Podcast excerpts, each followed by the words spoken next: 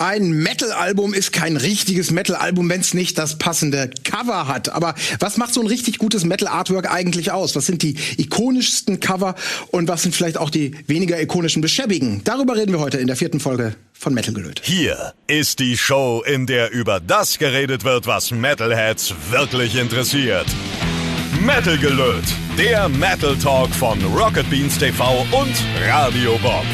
Und hier kommt euer Host, Colin Gable. Ja, und damit nochmal hochoffiziell herzlich willkommen zur vierten Ausgabe von Metal Gelöt. Heute eben mit dem Thema, was sich so ein bisschen mehr um die optische äh, Komponente vom Metal dreht. Denn ähm, Cover gehören zu Metal, ja, einfach absolut dazu. Ich würde sogar so weit gehen, das ist zumindest meine These, die wir vielleicht auch mitbesprechen können heute, dass Metal als Genre deutlich mehr von Covers lebt als Gesamtkunstwerk bei, bei Alben, als das in anderen Genres der Fall ist. Aber wie gesagt, was macht ein gutes Cover aus? Was muss es beinhalten? Was braucht es, damit Interesse geweckt wird, damit man vielleicht als Käufer oder als potenzieller Käufer so eine Art Vorgeschmack auf den Inhalt bekommt, der ja vielleicht ein Versprechen bereits auf den ersten Blick abgeht.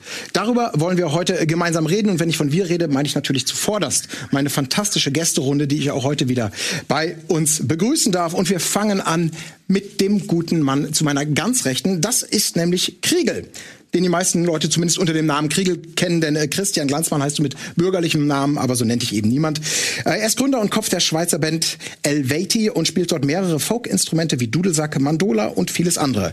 Diese hat er sich autodidaktisch beigebracht. Außerdem hat er an der Covergestaltung mehrerer Alben der Band mitgewirkt. Weiter geht's mit meinem zweiten Gast. Direkt zu meiner Rechten sitzt nämlich ein äh, jemand, der auf der anderen Seite des Metal-Spektrums zu finden ist. Du bist weniger Macher, du bist quasi Schreiber. Mark Halupczok. Er ist nämlich seit vielen vielen Jahren äh, Redakteur für den Metal Hammer, hat aber auch diverse Bücher zum Thema Metal geschrieben. Und in seiner beruflichen Laufbahn hat er sich auch intensiv mit den Artworks von Metal-Alben befasst. Also Schreiben und Berichten über, über Metal, das ist sozusagen seit vielen, vielen Jahren dein Ding. Ganz genau. Ich habe auch in jungen Jahren mal in einer Band gespielt und habe auf das äh, Publikums, äh, auf die Publikumsreaktionen reagiert und habe mich an den Schreibtisch gesetzt. Da bin ich wesentlich besser aufgehoben als hinter einer Gitarre. Okay, also der ewige Traum, du hast ihn mal gelebt, falls es denn einer war. So, ich meine, das, das haben ja viele. Sagen ja auch viele, dass Journalisten eigentlich lieber Metal-Musiker wären und weil sie es nicht geschafft haben, machen sie jetzt die anderen madig. Also es kommt auf die Rezension wahrscheinlich ja. an. Ne? Also entweder feiern sie es oder ja, ja, okay, sehr gut. Ja gut, aber das ist ja auch mal natürlich eine spannende Gemengelage. Auf jeden Fall hast du ja viele Metal-Alben schon gesehen, in den Händen gehalten und dich damit beschäftigt. Insofern sicherlich sicherlich auch sehr spannend, was du zum Thema Covergestaltung und Artworks zu sprechen, äh, besprechen, mit zu besprechen hast. So. Und zu meiner linken, last but not least, äh, Britta Görz. Sie ist äh, Sängerin der Death Metal Kapelle Critical Mass und demnächst auch mit Hi-Res zu hören. Darüber hinaus bist du als Vocal Coach für Growling und Screaming tätig und arbeitest auch im Marketingbereich. Ist das so ein Standardding, mit dem du immer noch konfrontiert wirst? Oder ich meine, so Frauen, die growlen, äh, ist das, musst du da Aufklärungsarbeit häufig leisten? Oder? Ja, oft tatsächlich noch. Also es ist weniger geworden. Ich meine, ich mache das jetzt seit, boah, ich weiß nicht, so 16, 17 Jahren oder sowas sowas und das war auf jeden Fall zu der Zeit noch eine ganz andere Nummer so. Aber es kommt immer noch ähm, nicht mehr so häufig von Leuten, die ähm, ganz viel mit Metal zu tun haben, aber halt, keine Ahnung, so im anderen Umfeld so ist es dann so, boah, wie machst du das? Und es geht doch gar nicht und das mhm. oder keine Ahnung was. Das ist immer so eine Mischung aus Kritik und Ungläubigkeit dann ja. so ein bisschen. Ne? Okay, aber ich glaube, bei Metal Gelöt musst du auf jeden Fall keine Basisarbeit dafür leisten. Und keine Sorge, wir wollen auch keine Kostprobe hören. Würde mich zwar interessieren, aber darüber soll es ja heute eben ähm, nicht äh, thematisch thematisch gehen, sondern wir wollen über Cover reden.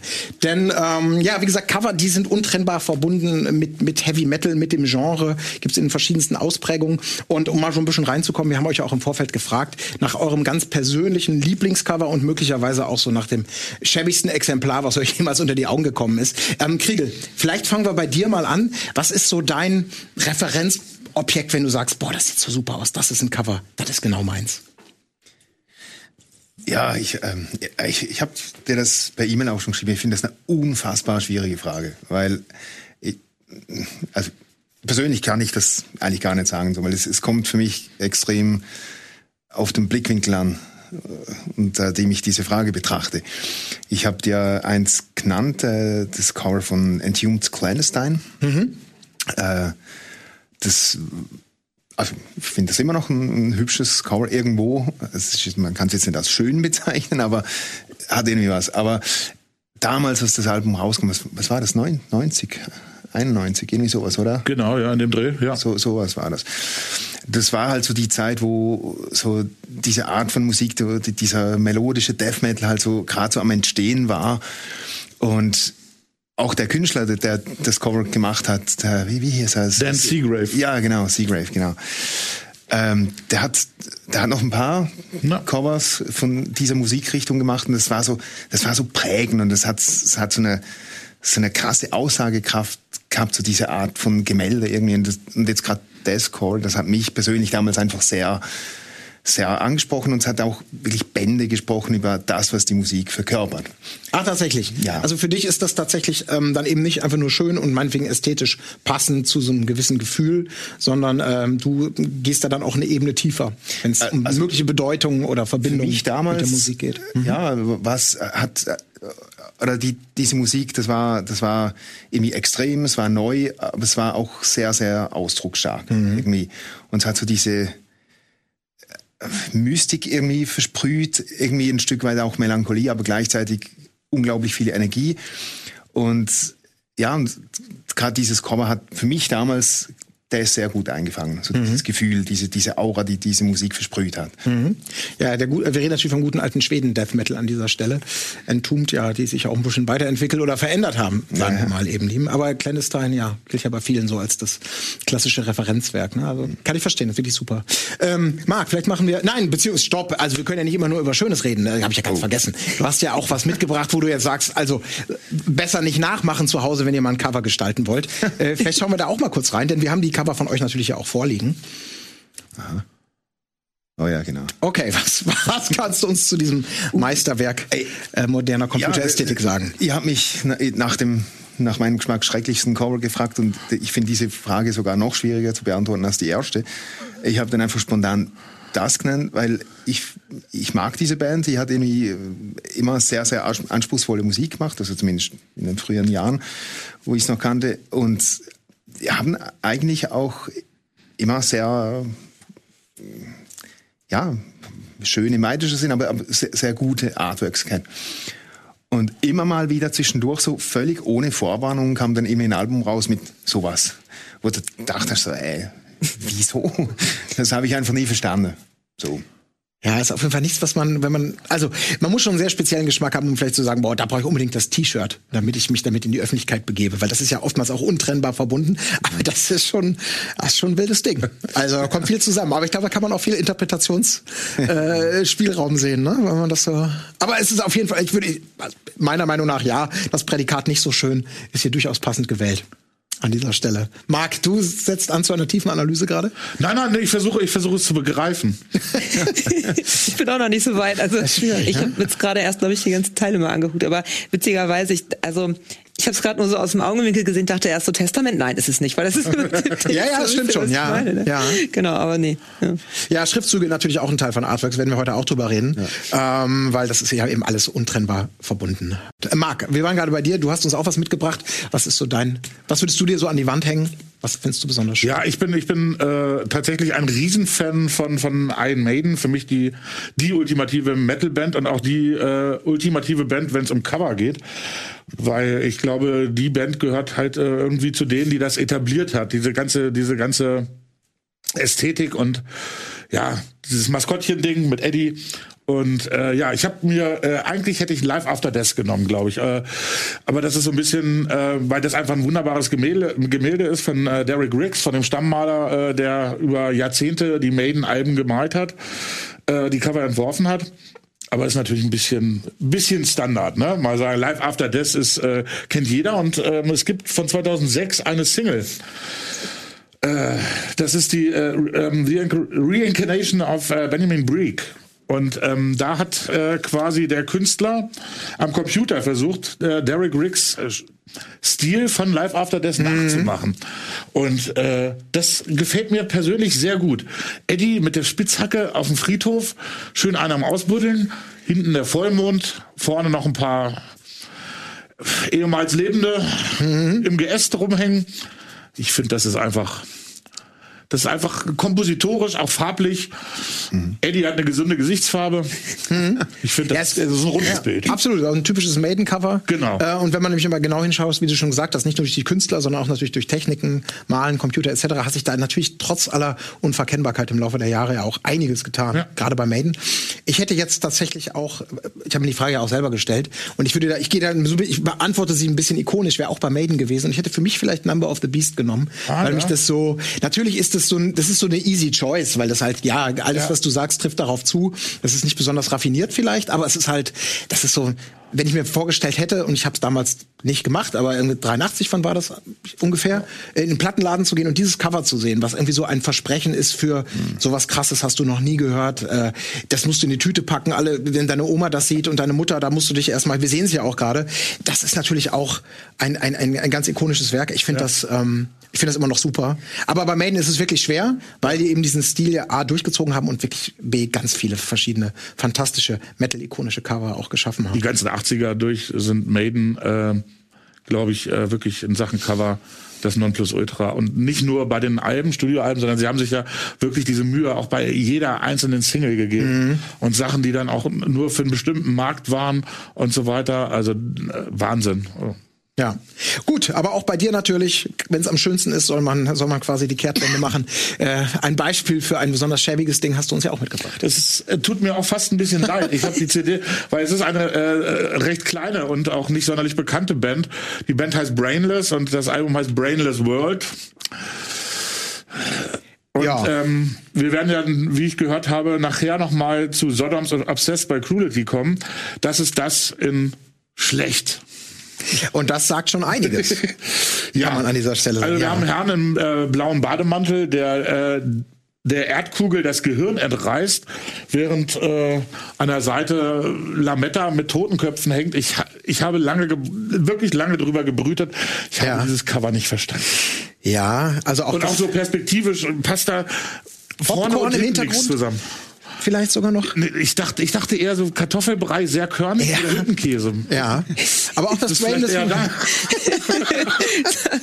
Mac and Cheese. Auf jeden Fall ein bisschen, bisschen, bisschen bizarr. Und das Brainless World, das sind auch so, wir hatten noch, brauchten noch innerhalb von zehn Sekunden irgendeinen Font, den wir irgendwo hinsetzen. Ja, ja, ja. Und das ist dabei rausgekommen. Ganz ne? genau. Auch die Hände, beide unter, äh, äh, unterschiedliche Farben, warum Mhm. auch immer.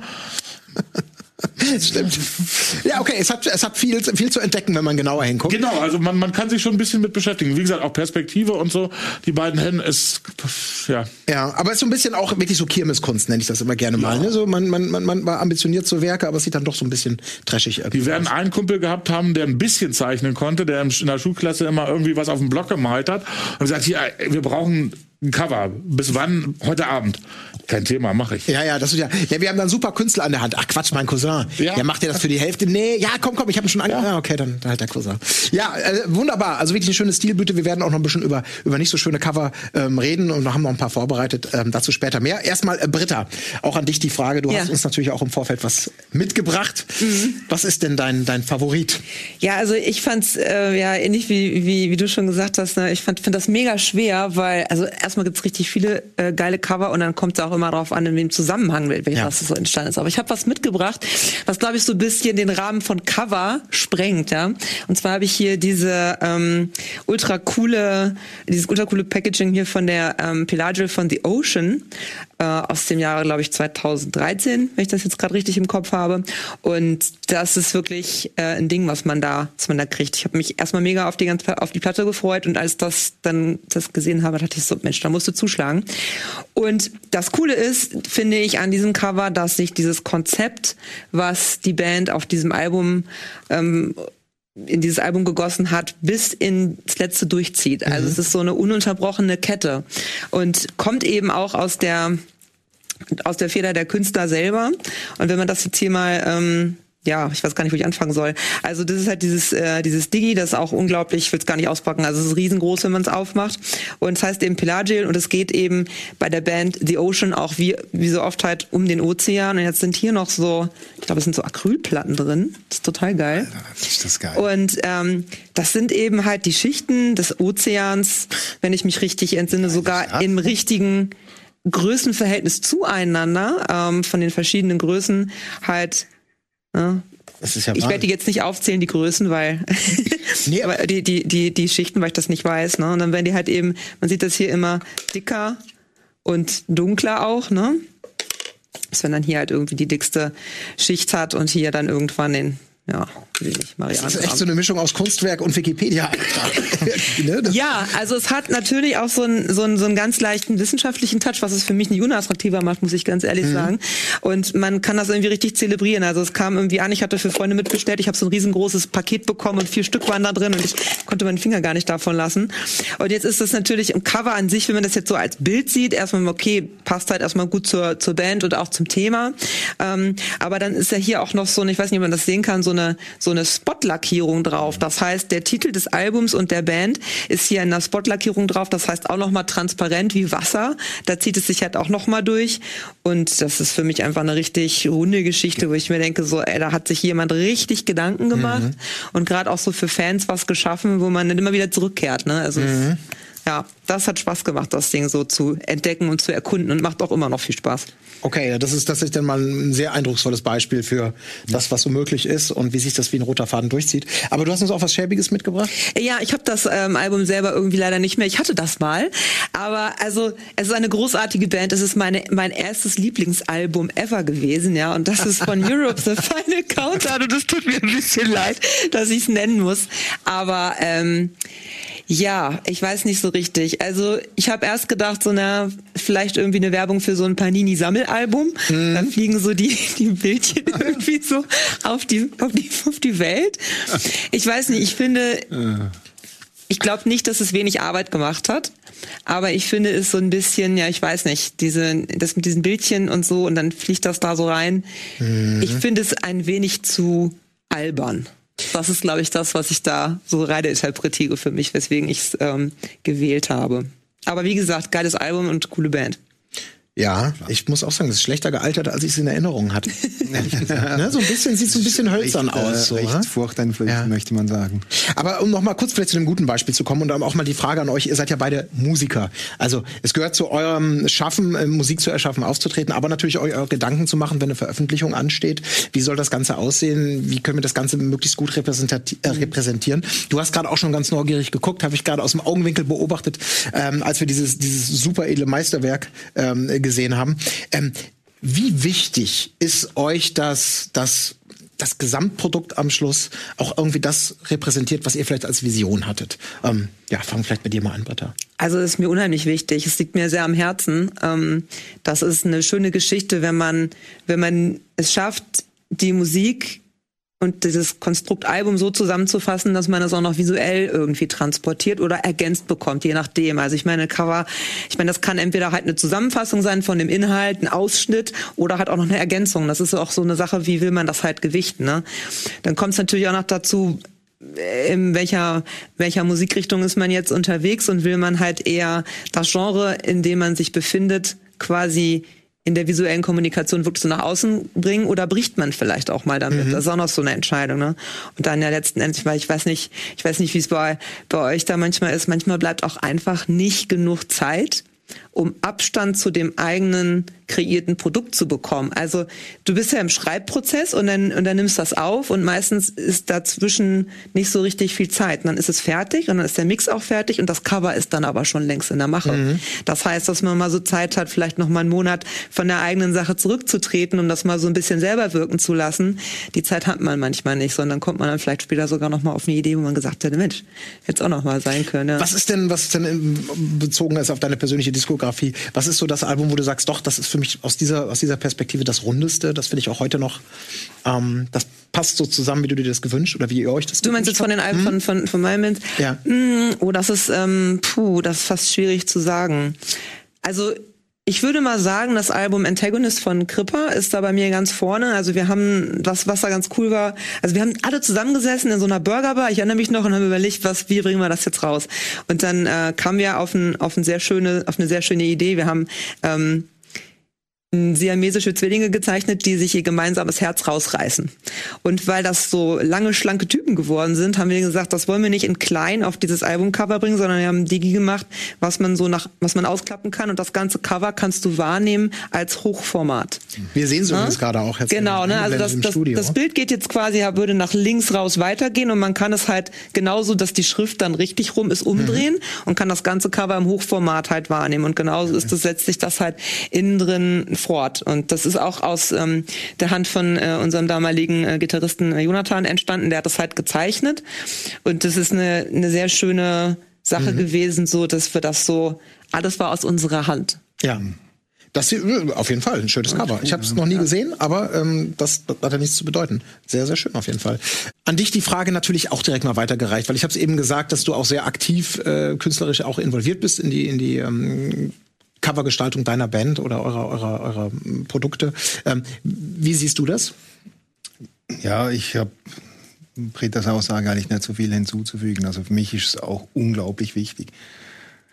Ähm, manchmal glaube ich so, und das ist ein bisschen so eine Generationenfrage ist. Also ich, ich gucke der aktuellen schon länger voranschreitenden Entwicklung ein bisschen mit meinen Augen entgegen, dass das halt sich immer mehr verändert. Das so das, das Konzept Album und oder CD oder dass das immer mehr an, an Bedeutung verliert und immer mehr quasi einfach nur gestreamt wird und einzelne Songs an Wichtigkeit gewinnen zwar, aber das, das Gesamtkunstwerk, sage ich jetzt mal Album, dass das mehr und mehr verschwindet und damit natürlich auch die Wichtigkeit des Artworks. Das ist für mich schade, aber ja, trotzdem, ich bin noch halt so der alte Sack von früher und für mich ist das unglaublich wichtig. Also für mich ist immer ein Album, ja, es ist ein Gesamtkunstwerk, wo klar ist die Musik letztlich das, worum es geht, aber die Texte zum Beispiel sind für mich genauso wichtig wie die Musik.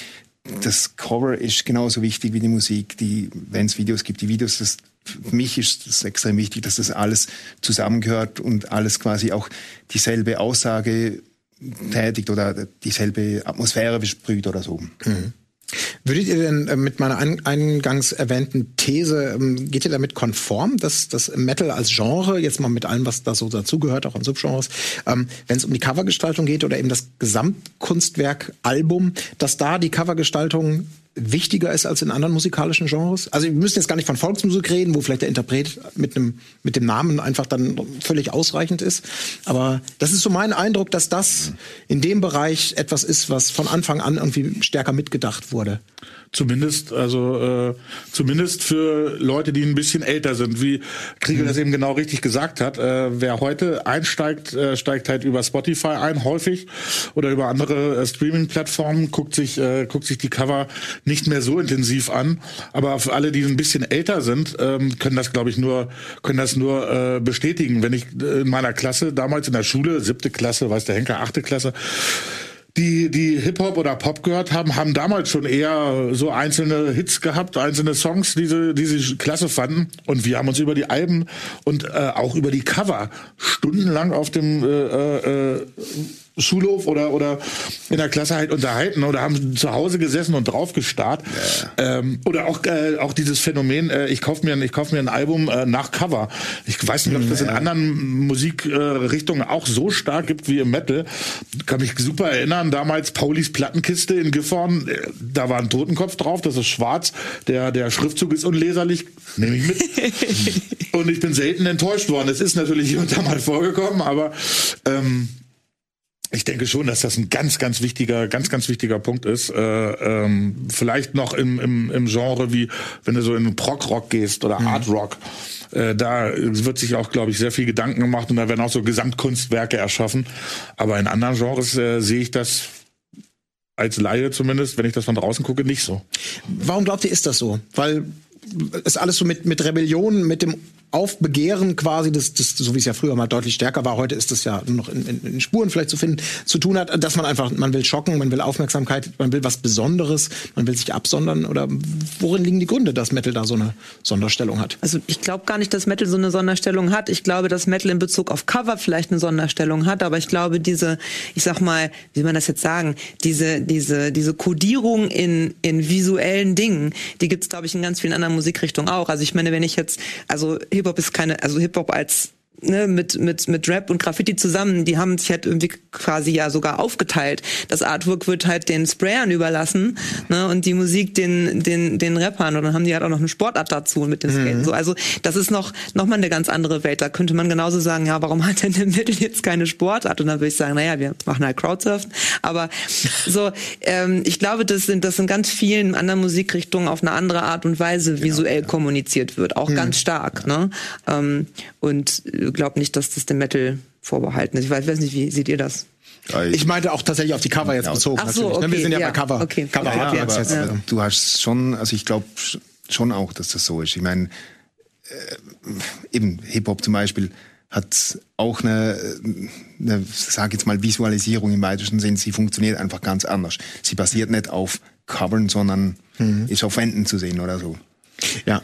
Aber ich denke schon, du hast am Anfang Hast, ich habe mir das noch nie so überlegt, aber du hast was ganz Wichtiges gesagt, finde ich, nämlich mit diesem Versprechen. Und ich glaube, das ist im Metal sehr wichtig, dass man quasi halt auch, weil es irgendwie so ein Stück weit Rebellion ist oder zumindest früher mal war, und weil es so quasi, man will eine Ansage machen.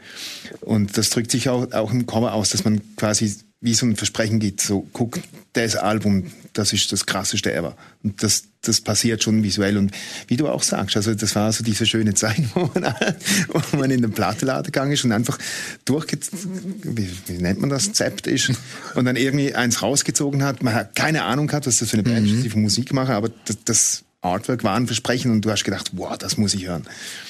Genau, und dann ist wahrscheinlich immer wieder die Entscheidung oder irgendwann, dass man sagt, wir bleiben unseren Trademarks äh, treu oder wir sagen, nee, wir wollen mal, du hast ja gerade auch schon gesagt, wir wollen dieses Versprechen mal nicht so direkt einlösen, weil wir vielleicht dann auch keine Lust mehr haben, so mit diesen Klischees zu arbeiten. Ähm, viele arbeiten ja, ich will es gar nicht Klischees nennen, ich meine das gar nicht wertend, aber eben zum Beispiel, wir haben es eben angesprochen mit Maiden Eddie, Maskottchen. Maskottchen scheint ja was zu sein, was dann doch speziell im Metal stärker ausgeprägt ist, zumindest so mein persönlicher Eindruck. Ähm, also, dass, dass eine Band oder ein Künstler sich dafür entscheidet, eine, eine gewisse Kreatur zu schaffen. Das gibt's bei Megadeth, das gibt's bei, äh, bei Sodom mit dem Knarrenheinz, das gibt's ähm, also bei extrem vielen Motorhead. Bands, Motorhead mhm. beispielsweise, ähm, dass man sagt, das ist so etwas, was sich über, über Jahre hinweg ja. immer mal wieder findet. Ähm, wie wichtig würdest du sagen, ist es, um vielleicht auch so eine so eine Band zu formen oder um, um es zu schaffen, da so ein, ein, ein dekadenüberdauerndes Vermächtnis zu bringen. Genau, das ist es. Ich glaube, genau da, äh, darauf läuft das hinaus. Wenn man so eine Figur einigermaßen äh, erfolgreich äh, platziert hat. Und Metal-Fans sind ja sowieso äh, grundsätzlich relativ treue Seelen. Das heißt, äh, wer einmal der Sache verfallen ist, richtig verfallen ist, der äh, bleibt meist auch dabei. Und das hat natürlich so einen Wiedererkennungswert. Wenn ich, ich, ich meine, ich habe mein erstes Metal-Album mit, also bewusst und richtig und, und, und äh, mit Absicht dann mit elf oder zwölf gehört.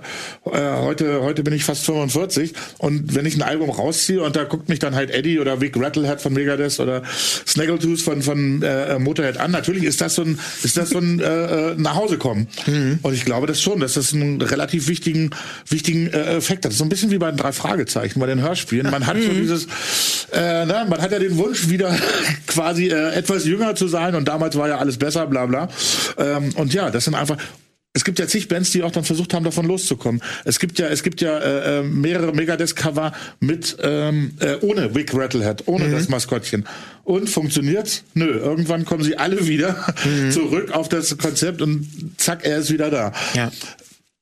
Ja, ja, natürlich. Ich glaube, Risk war so ein Album, wo man plötzlich dachte, jetzt seid ihr ja. ganz weit weg davon. Ja. Maus mit einer Mausfalle. Genau, eine Mausefalle. Sagt, Toll. Risk, ja, wir wollen ja. da irgendwie. Äh, Großartig. Ja, wahrscheinlich so verbunden mit diesem gewissen Wollen. Man möchte sich so ein bisschen emanzipieren und nicht mehr so auf Metal-Klischees irgendwie aufbauen. Hatte dann ja was so ein Industrial Touch. Ja, genau.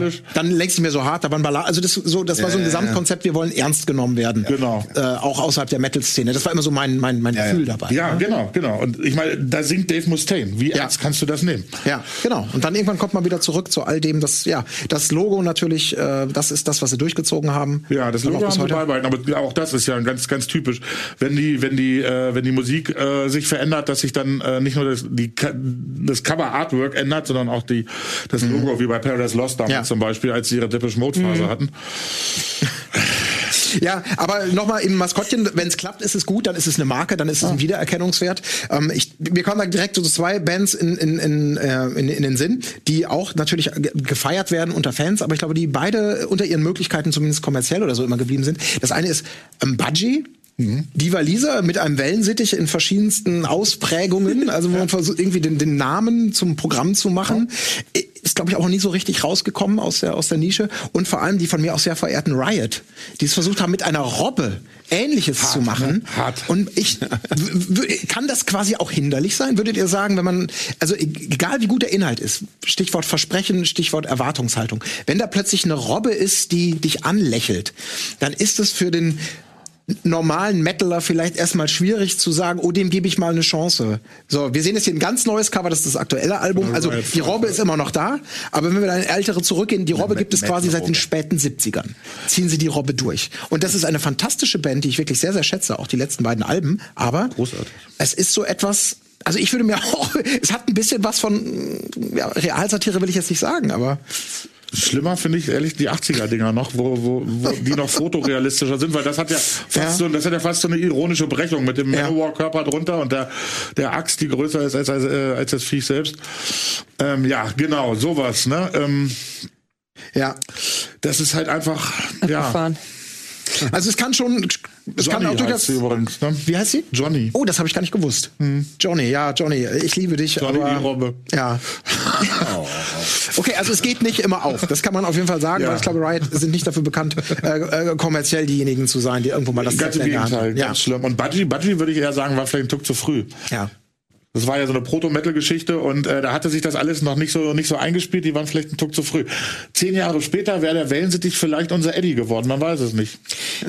Ist- Ja, äh, gute These. Vielleicht heute auch wieder ein bisschen, nachdem wir quasi so diverse Phasen haben, wo man, man hat sich von den Klischees verabschiedet, wollte erwachsen werden, dann kommt man wieder zurück.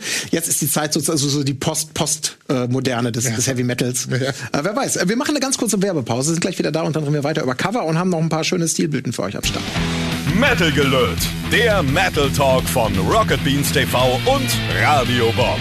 Willkommen zurück zu Metal Gelöte und unserem kleinen Plausch über Cover, über schöne Cover, über hässliche Cover. Aber auf jeden Fall Cover, ein Thema, was eben super wichtig und untrennbar mit Metal-Ästhetik allgemein verbunden ist.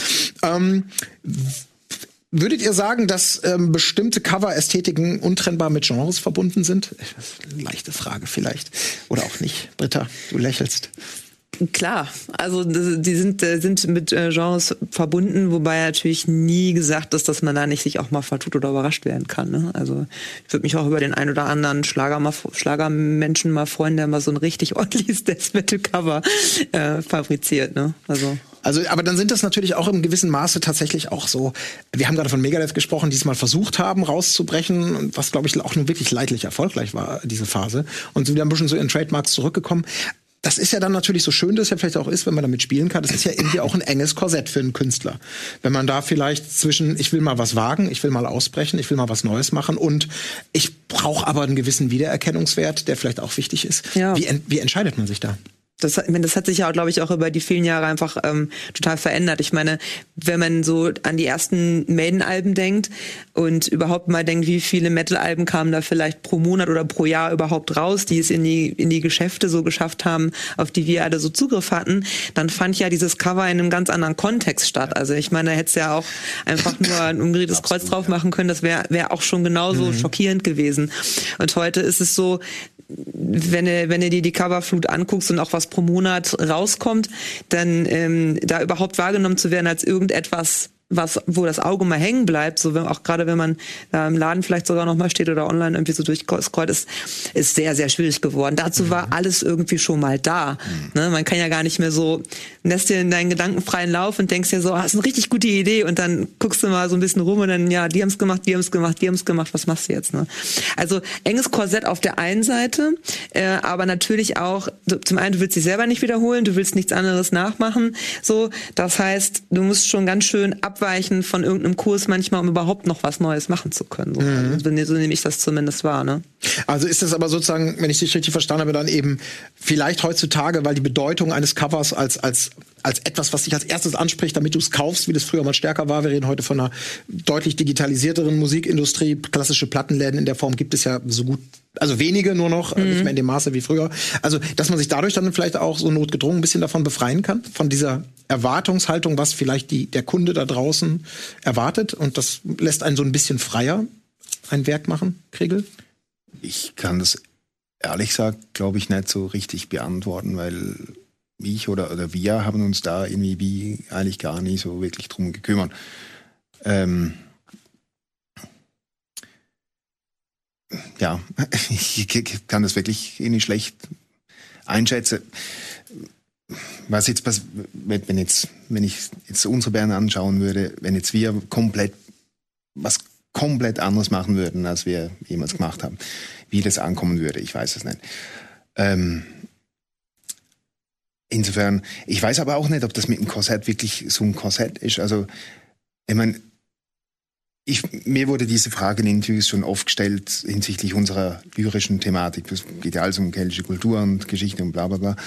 Und da wurde ich ganz oft immer wieder gefragt, ja, ist das, gehen euch nicht irgendwann die Themen aus und ist das nicht blöd, wenn ihr immer dasselbe schreiben müsst und das ist doch ein Korsett und so.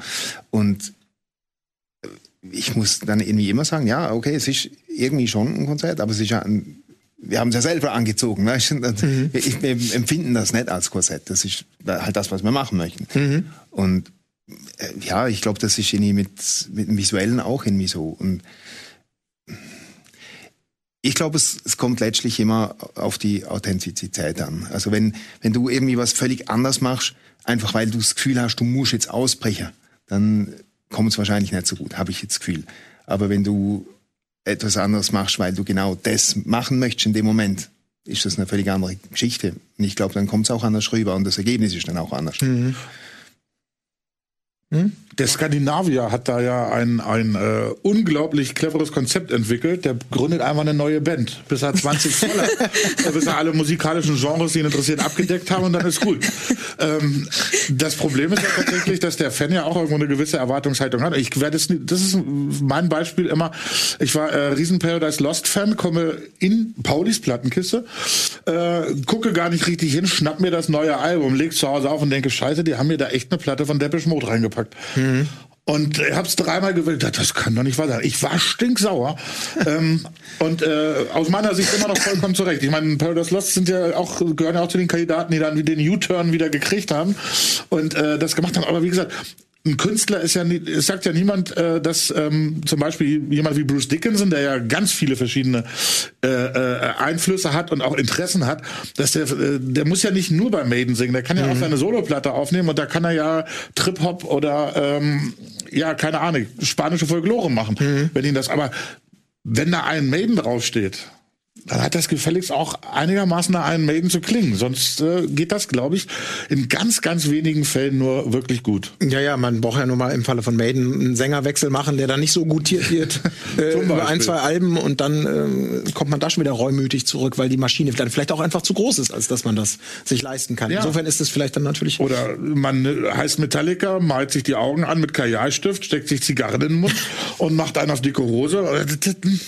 Ja. Das, also das, hat mich damals echt schon immer genervt, dieser Vorwurf an Metallica. Also ich meine, das, es, es gibt ja so einen gewissen Punkt, an dem kippt das. Ne? Also das Image der Band wird aufgebaut und dann halt Albumcover und Artworks, alles gehört dazu. Und dann hat irgendwie, denken sich die Künstler, sie haben entweder keinen Bock mehr drauf, wollen was anderes machen oder sie müssen ausbrechen, was auch immer. Aber ähm, an so einem Punkt, wo dann quasi die Erwartungshaltung der Fans an diese Marke Metallica so groß geworden ist, da stehen ja trotzdem halt Musiker dahinter und die haben ja jedes Recht unter ihrer Marke bitte schön zu machen, was die halt wollen. Ne?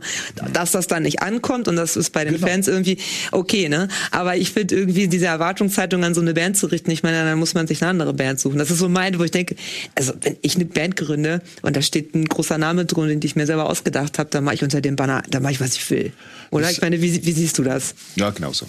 Ja, also gründe ich ja keine neue Band, nur weil dann irgendwie jemand denkt, äh, ich muss das machen. Siehst du, da komme ich von der anderen Seite und Ja. sage, äh, äh, du sagst, das ist meine Band äh, äh, und da mache ich, was ich will. Und dann sage ich, okay, aber wenn du machst, was du willst und ich das kacke finde oder schlecht finde, dann werde ich das auch äh, so kommunizieren. Ja, klar. Das steht Das, ist, das ist dann die, die Gegenseite. Ja, genau natürlich. das, nur das sagen. Was wird, äh, ich meine, kein Mensch kann äh, Hetfield, Ulrich und Co. vorschreiben, was sie zu tun haben, um Gottes Willen, keine Frage.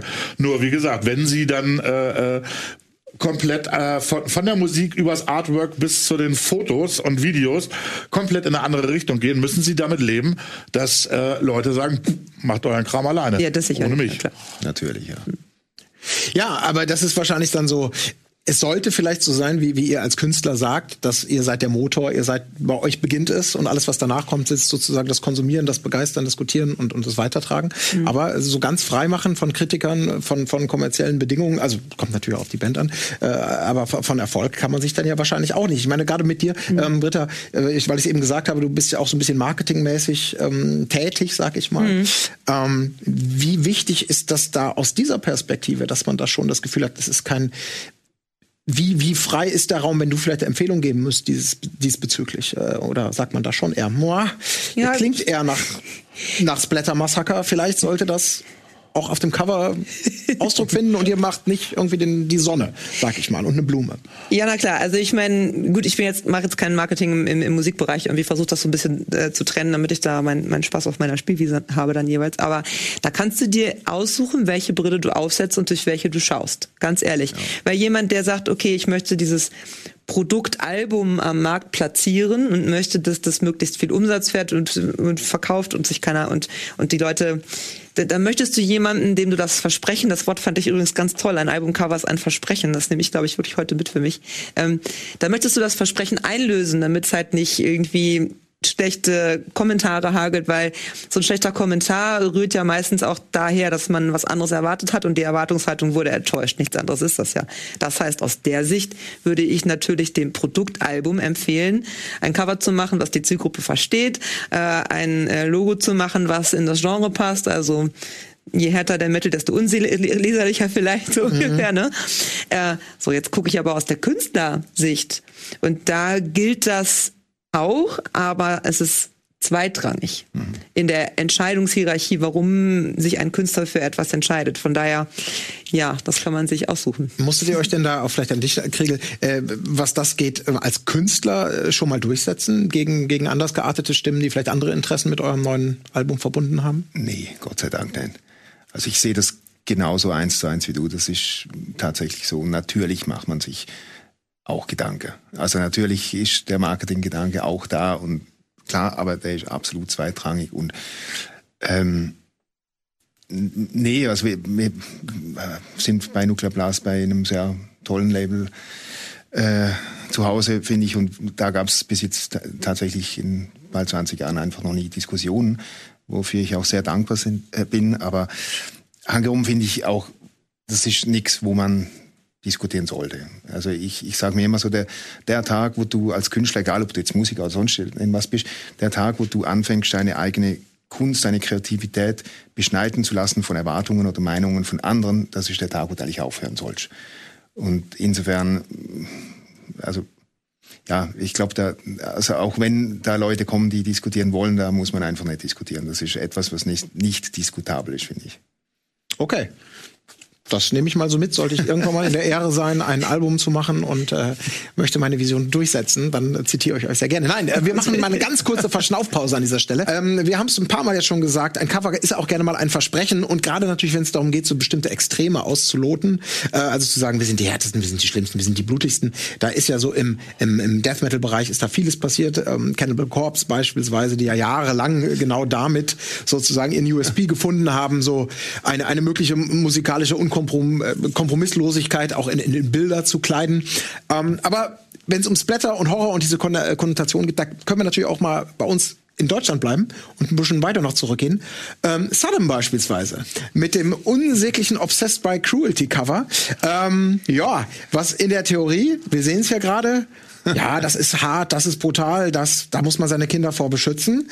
Ähm, aber dazu äh, gibt's glaube ich, auch eine ganz äh, charmante Anekdote, Marc.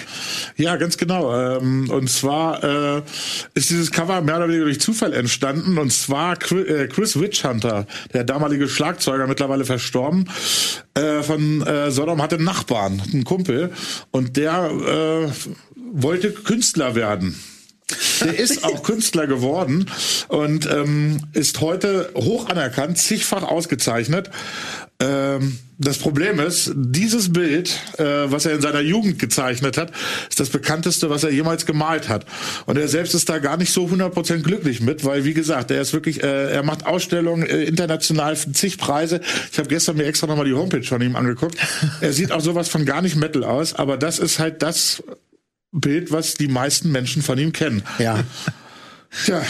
Aber das hat schon wieder was. ja, äh, ne? das muss man schon einfach sagen. Also wenn man das, wenn man das früher in den 80ern bei jemandem als ja. Backpatch auf der Kutte gesehen hat, wusste man schon, oh, Vorsicht, der könnte dir gefährlich werden. Also das mhm. war schon, das war schon eine Aussage.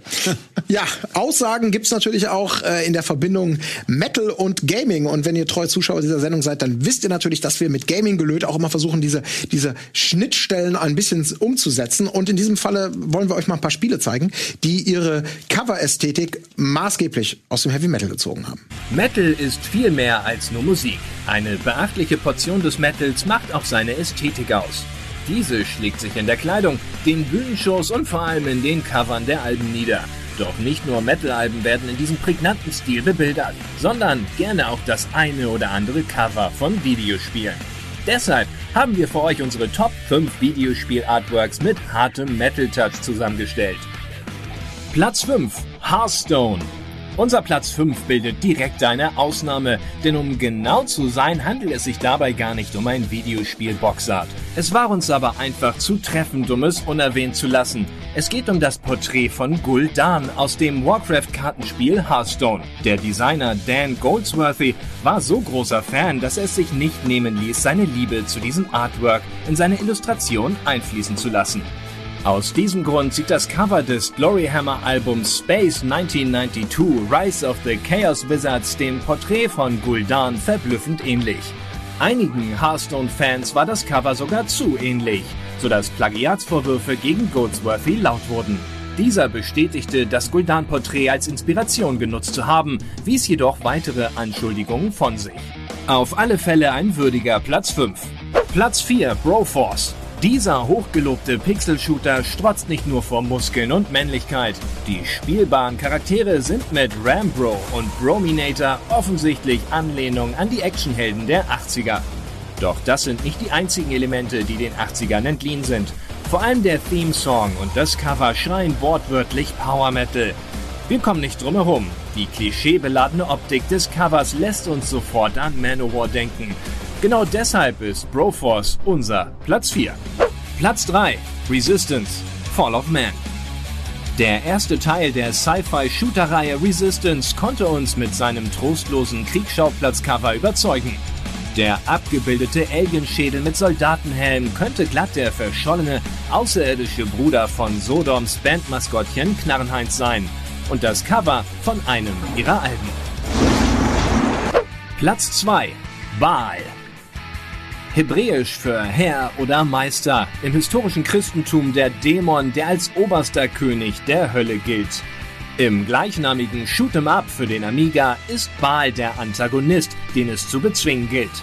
Seine wunderschön hässliche Fratze ziert das Cover unseres Platz 2. Die Illustration stammt von niemand Geringerem als Melvin Grant. Er designte insgesamt fünf Albumcover für Iron Maiden, darunter auch Fear of the Dark.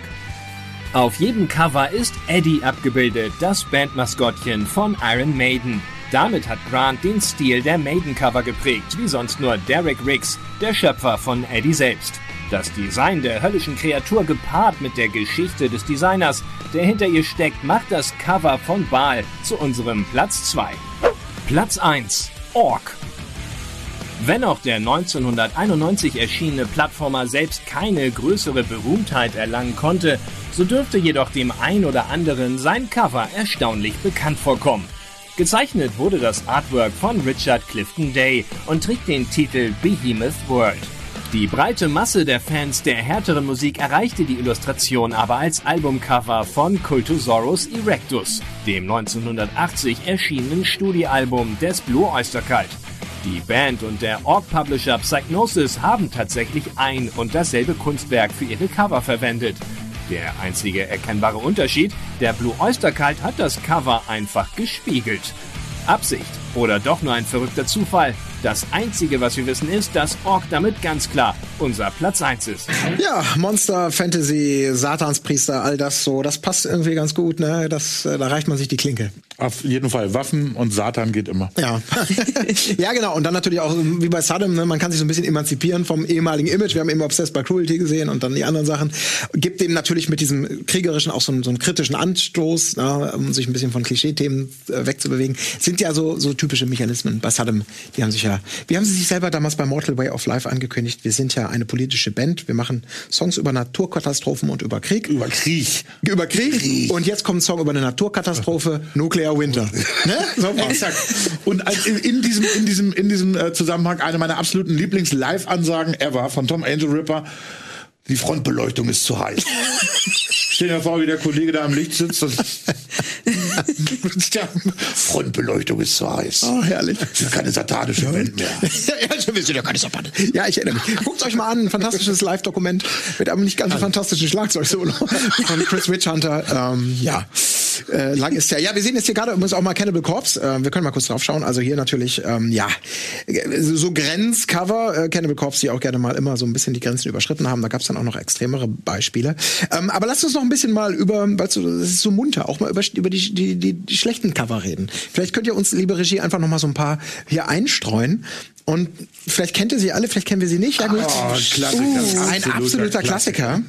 Und das, aber das muss man Manowar zugute halten, ne? dass sie also sich selber, wenn man das jetzt vergleicht mit den gemalten Covern der Band, nicht unbedingt in jeder Disziplin so verbessert haben, sondern die sind relativ nah bei der Wahrheit damals geblieben. Ja, ja. Ja, definitiv. Schön in Thunfischöl eingerieben. Joey DeMaio hier in Badehose, hervorragend. Ja. Und Joey DiMaios Kopf sieht auch so ein bisschen draufgeschraubt da aus. Ja. So ein ganz bisschen. Ja, aber ist natürlich klar. Pure Männlichkeit ähm, mit Barbaren-Fantasy, das ist Manowar. Ist auch, sind wir wieder beim Versprechen. Wahnsinn. Ne, das ist schon, das ist schon was. Ja. Aber was verspricht es? Das frage ich mich. ja, keine Ahnung, es verspricht irgendwie, ja, Testosteron, eine Welt, in der Probleme mit dem Schwert gelöst werden konnten. Ist das so? Ich finde, die wirken nicht so männlich. Ich glaube, das ist das, was später kommt. Ich glaube, damals, so aus der damaligen Perspektive war das schon so, Denke das auch. ist Tos- Testosteron pur und heute ist das vielleicht auch so ein, keine Ahnung, für einen, Also für einen Saunaclub. An, an Chippendales oder so. Ja, Ja, genau. genau. Ja. Ja, ich denke ja eher an so eine, an so eine, ja, so eine, so eine Art Parodie, wenn ich das Ja. sehe. Also eine Männlichkeitsparodie. Ja. Weil das ist so, also das liegt da auch mit an den Gesichtsaus, an den Gesichtsausdrücken so, das ist so, also ultra gestellt, hat überhaupt nichts mit Schweiß und aber das war Arbeit ja zu tun, was es irgendwie Ja, Das, darstellen soll. das, das ist die Ästhetik. Guck mal, das war zur Zeit vielleicht der, der, der großen Bodybuilder und so weiter. Die sahen ja auch alle so aus, eingeölt. ja, ja.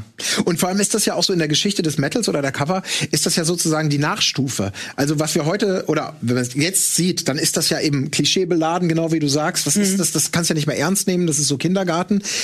Zu dem Zeitpunkt war das ja die konsequente Fortsetzung von dem, was Genau. in den 70ern so äh, im Progressive und auch mit Led Zeppelin, also das erste Mal, dass fantastische Themen plötzlich äh, was ganz Besonderes waren und, und was Spezielles und eben noch nicht abgegriffene Geschichten von, äh, von, von Barbaren und, und Drachen, Ja. sondern was, was, was Intelligentes in Anführungsstrichen, ohne das jetzt damit klein machen zu wollen.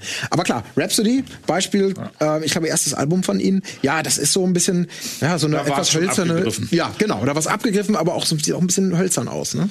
Unbedingt. Also, ich, aber es ist genau das drin, was draufsteht. Also, Epic das kann man sagen. Bombast. Ja, Ja. genau. ich finde es auch gar nicht so schön. Also ich meine, immerhin passen die Perspektiven zueinander Ja. und ich meine, da haben wir schon Schlechteres. ja, das stimmt, das stimmt. Aber es könntest du, wie gesagt, auch für Geisterbahn und pappen irgendwie. Ne? Oh ja. Ah, ja, ganz weit vorne. Pantera Metal Magic. Das war noch zu ihrer klassischen Phase, bevor sie den Groove entdeckt haben. Was ist das eigentlich für ein Trend auf muskulöse männliche Oberkörper? Solche, also, Tierköpfe zu ich weiß nicht, ich sehe das gerade. Das wird mir gerade Ja, ja, ja. So bewusst.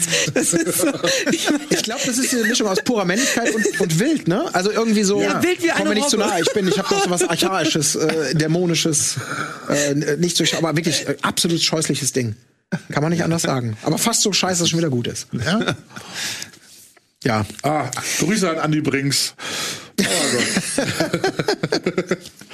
Ja, gut, brauchen wir nicht lange drüber reden. Evolution Part 1, ja, ein Schwert, ein Totenkopf, alles so ein bisschen drin, aber ist auch nicht, nicht wirklich wunderschön, ne? Ja. Ja, also, es gibt, gibt viele Stilblüten, ob sie jetzt schlecht gezeichnet sind. Wie steht denn ihr generell dazu? Ähm, Foto versus Artwork. So, ist ja auch so eine Grundfrage. Fotos von, von Bands, Manowar nehmen wir jetzt mal außen vor, glaube ich, gab's gab's sehr stark natürlich so in den, in den 80ern, in denen die, die Bands, Marke Poison und Co. vielleicht auch selber sich zur, zur Marke gemacht haben oder auf eine ganz bestimmte Ästhetik gesetzt haben. Kiss natürlich vorher schon geschminkt. Aber im Metal ist es ja dann doch verhältnismäßig selten, sondern man möchte vielleicht ja das Mystische so ein bisschen mehr durch ein, durch ein Cover sprechen lassen und nicht so das Banale des, wir sind eigentlich völlig normale Dudes, äh, durch ein Foto ähm, ruinieren. Also jetzt mal Interpretationssache, aber ihr so, wäre das für euch eine Option oder ist dann doch das Gemalte? Ich muss ganz ehrlich sagen, dass also ich würde erstmal würde ich mit einem, wenn da welche Bandmitglieder drauf sind, würde ich immer denken, das ist ein Live äh, Live-Album. Dann finde ich, das macht doch irgendwie, es gibt Sinn. Aber in dem Moment, in dem ich mir dann vorstelle, gut, das Albumcover darf ja auch gerne mal herhalten für ein Shirtmotiv. Und ich will irgendwie nicht, also ich finde das irgendwie komisch, so mein Gesicht auf einem T-Shirt, das, ich weiß nicht, irgendwie ist das so, ist weird. Also da ergibt sich auch keine schöne Motivigkeit so jetzt draus, wenn man sagt, man will jetzt irgendwie, dieses Foto ist ja immer irgendwie ein Foto, das, da hat man dann so ein, so ein Plakat irgendwie, stelle ich mir dann irgendwie, ich weiß nicht, wie, wie Ja, würdest du das empfinden? Also absolut. habt, habt ihr Shirts mit euren Gesichtern drauf? Äh, Nee, aber ich, also vielleicht kleine Anekdote. Das äh, ist ein Shirt, was ich wünsche, dass ich mir das besser überlegt hätte im Vorfeld. Und zwar ähm, haben wir ein Album mal gemacht, wo das Booklet quasi wie, wie, wie so ein Fotoband gemacht ist. Also ja, wie, ein, wie so ein Fotoband von André Kertész oder sowas. Aber halt es spielt von einer Geschichte, die vor 2000 Jahren passiert ist. Das heißt, wir haben Szenen von damals nachgestellt und die von einem Fotograf fotografieren lassen und halt Models aufgetrieben, die in aller Altersklasse. Und da gab es ein Bild mit einer alten Frau und ich habe jetzt nicht so viel Kontakt zu vielen alten Frauen, also habe ich meine Mutter gefragt. Und die hat es da auch gemacht und irgendwann haben wir das als, auch als T-Shirt gemacht. Und ich habe mir das einfach nicht überlegt. Aber du kannst dir nicht vorstellen, wie seltsam das, das ist, wenn du auf dem Summer Breeze stehst und in die erste Reihe guckst und zehnmal deine Mutter siehst. Und du denkst, oh Gott. Also von dem her bin ich da ganz bei dir. Okay. Ah, und das ist schon wieder irgendwie cool. Ja, das finde ich auch. Muss ich Ja. sagen. Aber war ein erfolgreiches Motiv bei euch? Es war ein erfolgreiches Motiv. Wurde gerne gekauft, das Shirt. Irgendwie sozusagen. schon, ja. ja. Ja gut, das spricht ja schon mal dafür. Ja, okay, gut, aber es passt vielleicht auch nicht überall rein, ne? so ein Foto zu nehmen. Und es ist manchmal ja auch in der Vergangenheit gerne mal die Verlegenheitslösung gewesen, wenn man dann doch keine Zeit mehr hatte, ähm, was aufzutreiben. Ähm, ja, so altert dann vielleicht auch schlecht. Ich überlege die ganze Zeit, welche Band das war, ähm, äh, die kein Cover gemacht hat. Waren das System of a Down, die keins hatten? Gar kein Booklet drin? Ich überlege die ganze Zeit, wer war denn das mit so einem Clear Case, wo man nur die CD gesehen hat? Setze ich mich jetzt wahrscheinlich voll in die Nesseln mit, dass das System of a Down aber irgendwie weiß ich auch nicht, warum ich das gerade damit verbinde. Die hatten dieses Steal This Album, wo Ja. nur das draufsteht. Ja, aber das war doch ohne Cover dann, oder? Kann das, Das sein? war einfach nur so ein weißes, äh, weißer, weißes Blatt, wo Steal This Album drauf stand. Okay, es gab auch mal irgendeine Band, die hatte keinen Cover. Das fand ich zum Beispiel ziemlich innovativ, sich einfach komplett dessen zu entziehen und zu sagen, irgendwie es geht um die Musik und das ist eine Verpackung. Also das fand ich, fand ich ganz cool. Aber ich komme jetzt auch gerade nicht mehr drauf. Hätte ich mir mal vorher überlegen müssen. Ja. Aber sonst gibt's ja viel, was, was so in alle Richtungen geht halt. Ne? Es gibt das schwarze Album, es gibt das komplett weiße Album. Also die Nummer ist ja irgendwie auch eigentlich. äh, Baroness haben irgendwie das goldene Album, das violette Album, also äh, irgendwie die Nummer ist auch durch. Das rosa Album. Doch, äh, wahrscheinlich irgendwie. Oh. Mit Sicherheit.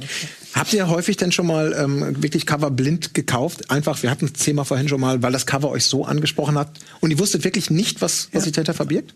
Ja. Was, was, was war es bei dir? Äh, bei mir war das Rage Against the Machine und ähm, das war tatsächlich ähm, also Rage Against the Machine Album Rage, Rage Against the Machine und ähm, das war noch bevor die ganz berühmt waren. Also es war das Album kam irgendwie gerade raus und ich war in meinem in meinem Plattenladen oder CD-Laden ähm, und äh, habe das gesehen und dachte so irgendwie, das hat mich so angesprochen, das Cover. Ich dachte, das muss das muss geil sein, das das das muss alles äh, wegballern und dann habe ich es gekauft und dann war ich irgendwie an meiner Schule für eine Woche die Heldin. Ja, wir sind, ja auch definitiv. So, auch ein- irgendwie- ja, das das Da- war also ein historisch äh, bedeutsames Foto zum Cover gemacht. Ähm, es hat dich aber auch nicht enttäuscht, schließe ich daraus. Oh nein, das hat mich überhaupt nicht enttäuscht. Also da ging für mich auch noch mal eine ganz andere Welt und eine ganz andere Form der. Ähm, ich glaube, mit Rage Against the Machine zog so ein bisschen äh, diese richtige Pogerei in unsere äh, Discoabende ein. Also das, äh, da gab es früher Geheadbänge und Gemosche, keine Ahnung was. Und mit Rage Against the Machine gab es dann das erste Mal irgendwie eine dicke Lippe, als sie nach Hause kam. Und so, also so, Ja. das, äh, so, das hat Ach, man dann schön. da gelernt. Die ersten Ellbogen im Gesicht. Ja, das werde ich auch meine Oberstufen feiern. Ja, ja. Genau. Äh, wie, Kriegel, wie ist es bei dir? Was hast du blind gekauft und hast du es bereut? Ähm, boah, das ist schon sehr lange. Aber ich meine, das war halt eben so diese Zeit, wo man in den Plattenladen gegangen ist und das man, hat man einfach gemacht, oder? Irgendwie, aber ich weiß gar nicht. Eine, also enttäuscht wurde ich nicht. Ich habe eine Band, die bis heute noch eine von meiner Lieblingsbands ist, habe ich dank dem Cover entdeckt und das ist die deutsche Band Mekong Delta. Oh ja. Das, äh, wie hieß das Album? Principle of Doubt Ja. das habe ich im Plattenladen gesehen und fand das so geil, so die Farbkomposition und alles. Und genau, und habe mich mir das dann angehört und war völlig weggeblasen.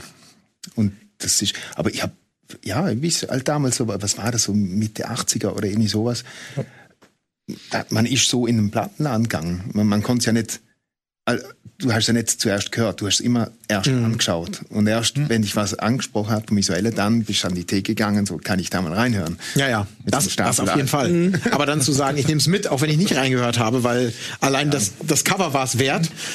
Du hast es auch erlebt? Ja, ja, klar. Ich habe das, ich hab das äh, äh, gemacht, definitiv. Ich habe Raven so zum Beispiel entdeckt. Ah. Äh, äh, All for One, äh, glaube ich, war das Album. Äh, da hatte ich definitiv noch nie einen Ton gehört, auch nichts drüber gelesen. Es war ja auch nochmal so ein eigenes Ding. Es gab ja dann auch nicht so viel Magazine und die kamen dann nur einmal im Monat. Und so, man war nicht, oder wenn überhaupt, und man war halt nicht so informiert wie heute. Genau, All for Okay, One. wir das sehen's. ist, äh, äh, ja, sag, das wusste ich, dass mir das gefällt. Da kannst du die auf den Kopf stehen, das wird, das wird passen. Und Ja. hat gepasst. Das ist ja witzig. Also witzigerweise habe ich nämlich, ich habe auch mal ein Raven-Album, ich habe damit geliebäugelt, mehrfach. Ich weiß nicht mehr genau, wie es hieß, aber da, ich glaube, da waren die abgeschlagenen Köpfe von denen, wurden irgendwie gehalten. Ja, ja, ja, ja, ja. Also was deutlich mehr in die Richtung hier, ja. Äh, junger Metal-Bub, das könnte dich interessieren Ja. geht. Das ist ja quasi schon sophisticated sozusagen. stilistisch. ja, aber das finde ich faszinierend. Also da, da schwingt dann eben was mit, was äh, ist nicht unbedingt das drin, was draufsteht. Würde ich Ah, jetzt mal doch, denken. ich, ja? Doch, ich hatte sowas erwartet. Doch, Okay. doch, doch. Also doch, doch. Also, äh, mich hat das genau. Heads up, Heads genau. up, ja. Das ist es gewesen. Ja, genau. Ja, ich habe es Ja. aber nie gekauft. Indiana Jones lässt grüßen, ne? Ja, so ein bisschen. Ich ne? hab grad gedacht. Aber ich erinnere mich zum Beispiel auch noch, als äh, äh, Black Metal hat man sich ja auch sehr langsam, also ich zumindest, äh, rangetastet. Und ich weiß noch, dass Emote, was war es, Blizzard Beats, äh, Beasts, Mhm. glaube ich, wo die beiden halbnackt im Schnee stehen. Und äh, das sah so kacke aus, dass ich gesagt habe, ich weiß noch, äh, genau wo ich es gekauft habe, das nehme ich mit. Ja. Da, äh, und ähm, beim ersten Mal hören hat es mir überhaupt nicht gefallen und mittlerweile kann ich das sehr, sehr gut hören. äh, ja, aber das ist, ja, passiert halt so, ne? Ja, es ist wenn man einen Glücksgriff hat, dann ist es ja auch eine schöne Geschichte. Äh, also da freut man sich ja auch drüber. Ein Thema, worüber wir überhaupt nicht gesprochen haben, da sehen wir es ja auch gerade. Das ist Ich- aber nicht das äh, Cover. Ist das es nicht? Nee, Nee, das meinte ich nicht. Vielleicht ist es auch ein anderes Album. Wie ein Also ich ganz hatte normales mir- Selfie, ne? Von, so Von denen habe ich mir, das, ich glaube, das, das war das erste, das Diabolical Full Moon müsste es Oh, oh, oh, oh, Da gab es so ein oh, oh. fantastisches Video auch zu, Ja. das man heute noch sehen kann. Call of the Winter Moon? Ja, genau. Auch ein, ein geiler Song. Ein bisschen, ja, das Video ist eigenwillig, aber da habe ich auch gedacht, das musst du dir kaufen. Auch so ein, auch Mit den. Harry Potter Hüten? Ja, ja, genau. Das ist so ein bisschen so eine komische Mischung. Okay, ich muss einen Hut aufsetzen. Ja, mach mal. Wir rennen durch den Wald, gucken böse mit hinter unserer Schminke. Aber irgendwie ein geiler Song. Ähm, aber wir haben über eine Sache natürlich überhaupt noch nicht gesprochen. Jetzt reicht kaum die Zeit, um das angemessen zu würdigen. Wir haben über Covergestaltung geredet. Mindestens genauso wichtig wie vielleicht Maskottchen, Versprechen, die eingelöst werden, sind natürlich Schriftzüge. Einige ändern ihn von Album zu Album, andere bleiben über Jahre hinweg treu, weil es eben auch natürlich eine gewisse Marke ist. Ähm, ich weiß es jetzt tatsächlich nicht bei euch. Äh, Kriegel zum Beispiel, habt ihr, habt ihr einen, einen, einen Schriftzug, der sich immer wiederholt, weil das eben so euer Branding ist? Ja, das ist mir persönlich auch. Ja, ist vielleicht auch wieder so ein Gener- Generationen-Ding, aber mir ist das wichtig und ja, ich finde, es ist genau, genauso wie, wie visuelles an sich, wie Artworks an sich, ist auch ein Logo etwas, was ja, eine Sache ausdrückt oder zumindest eine, eine Atmosphäre ausdrückt oder so. Genau. Und ja, äh, mir ist es wichtig, uns ist es wichtig und ich habe irgendwann mal ähm, also das, das Logo habe ich damals als aus einem Faksimile gemacht. Das ist äh, die Schrift, die verwendet wurde beim ältesten gewundenen keltischen Schriftstück, wo man bereits diese lateinische Schrift verwendet hat. weil das andere hätte man nicht gut lesen können, also habe ich Testnummer und habe dann halt einzelne Buchstaben aus diesem Faximile halt rauskopiert. Und ich habe dann das später irgendwann sogar als Font gemacht. Also das kann man sich als Font installieren Aha. und so schreiben. Ich finde es, ja, weiß auch nicht, ich finde es wichtig. Also wir, haben's, wir haben das auch schon ein, zwei Alben, glaube ich, gemacht, wo halt alle Texte auch so geschrieben sind. Und, weiß auch nicht, mir, mir ist wichtig. Wie ist es bei dir, Britta? Ähm, Siehst du das?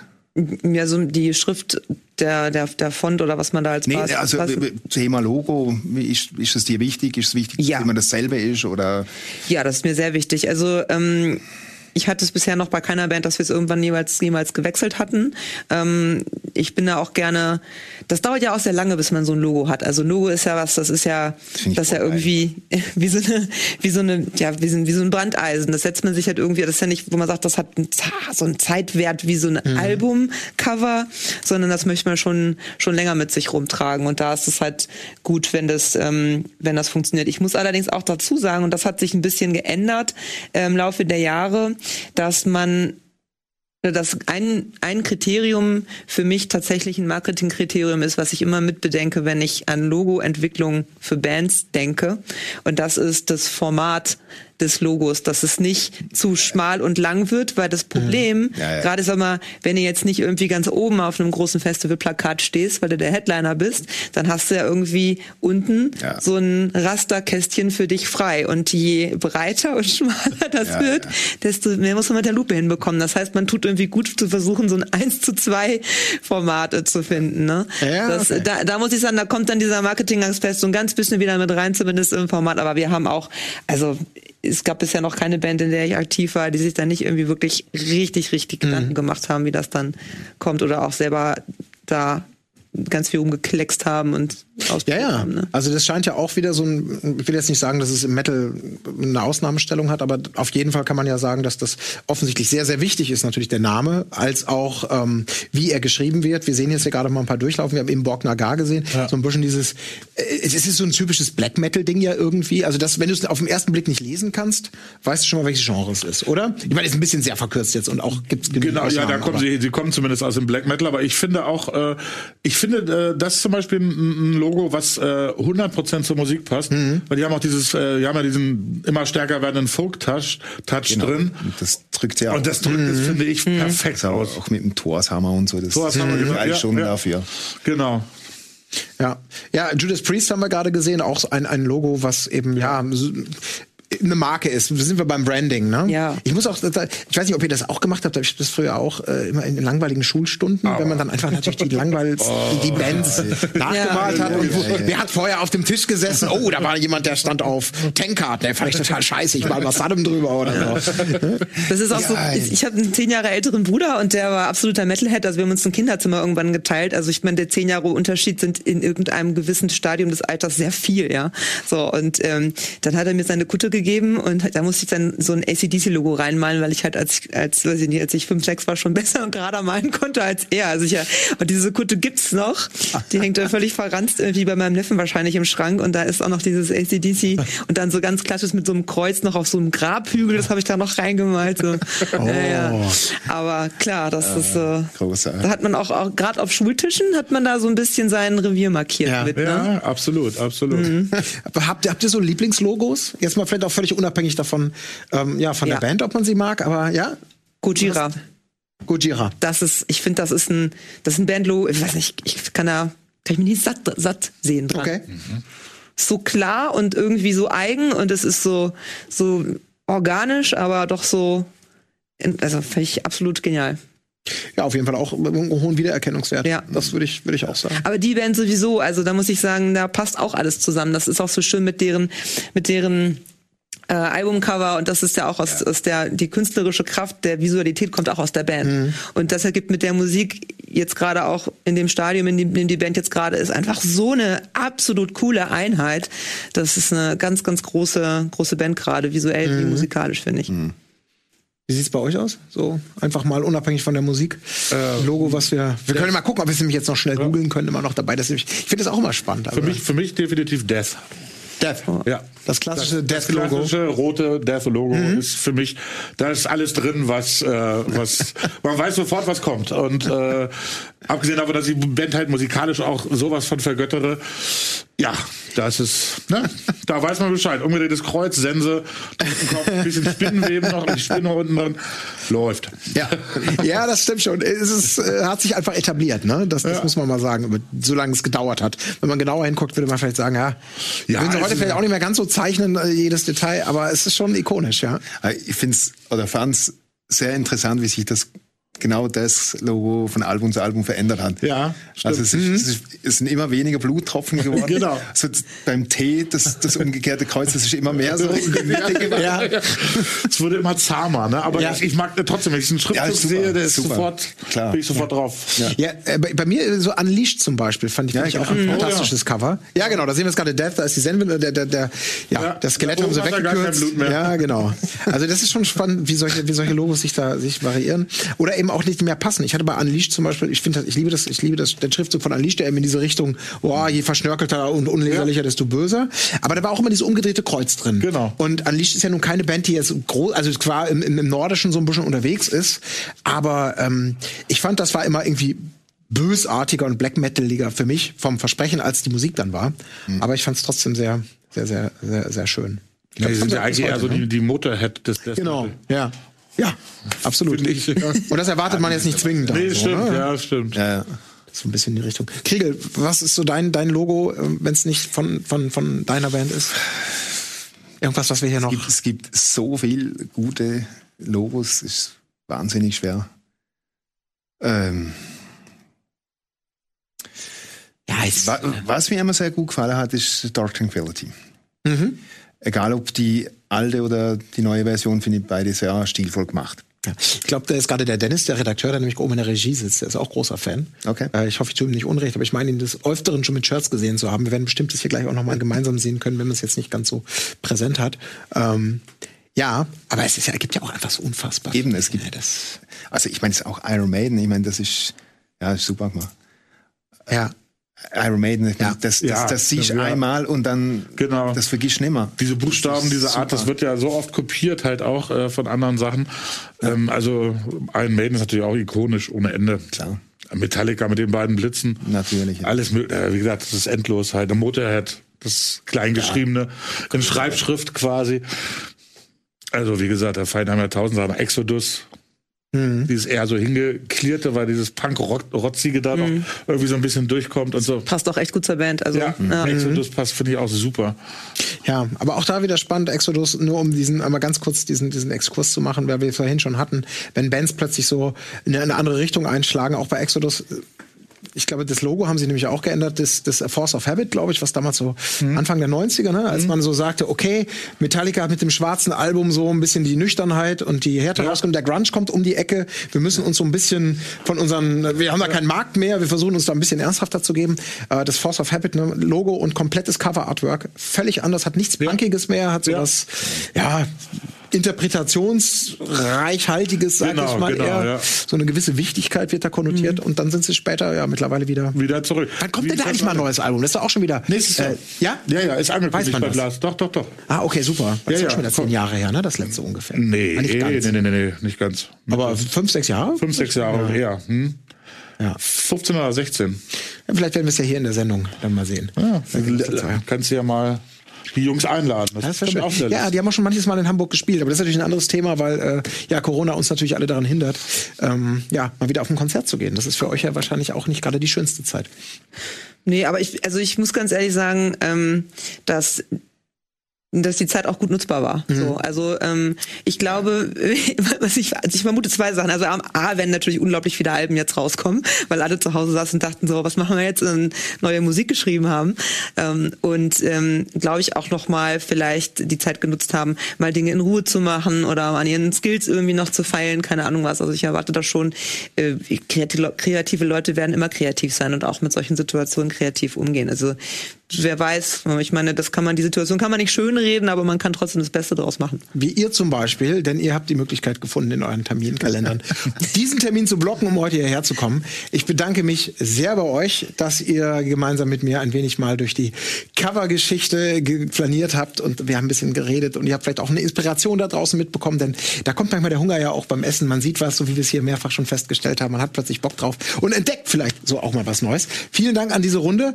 Ähm, bleibt bitte gesund, äh, bleibt erfolgreich. Ich bin sehr gespannt, was da noch zu hören und zu sehen sein wird und zu lesen, selbstverständlich in nächster Zeit. Das war's erstmal mit der vierten Folge Metal gelöt. Wie immer natürlich, wenn ihr jetzt gerade live guckt, dann sind wir im Stream, auch wenn wir nicht ganz so super, aber lasst uns nicht über live oder nicht live reden. Auf jeden Fall auf YouTube natürlich findet ihr alle Folgen von Metal gelöt und eben auch als Podcast. In diesem Sinne, äh, bleibt hart oder wie auch immer, bleibt auf jeden Fall gesund. Bis zum nächsten Mal. Macht's gut. Das war Metal gelöt. Der Metal Talk mit Colin Gable. Gibt's auch als Video. Alle Videos, alle Podcast-Folgen jederzeit auf radiobob.de und in der MyBob App. Metal gelöt. Nur echt von Rocket Beans TV und Radio Bob.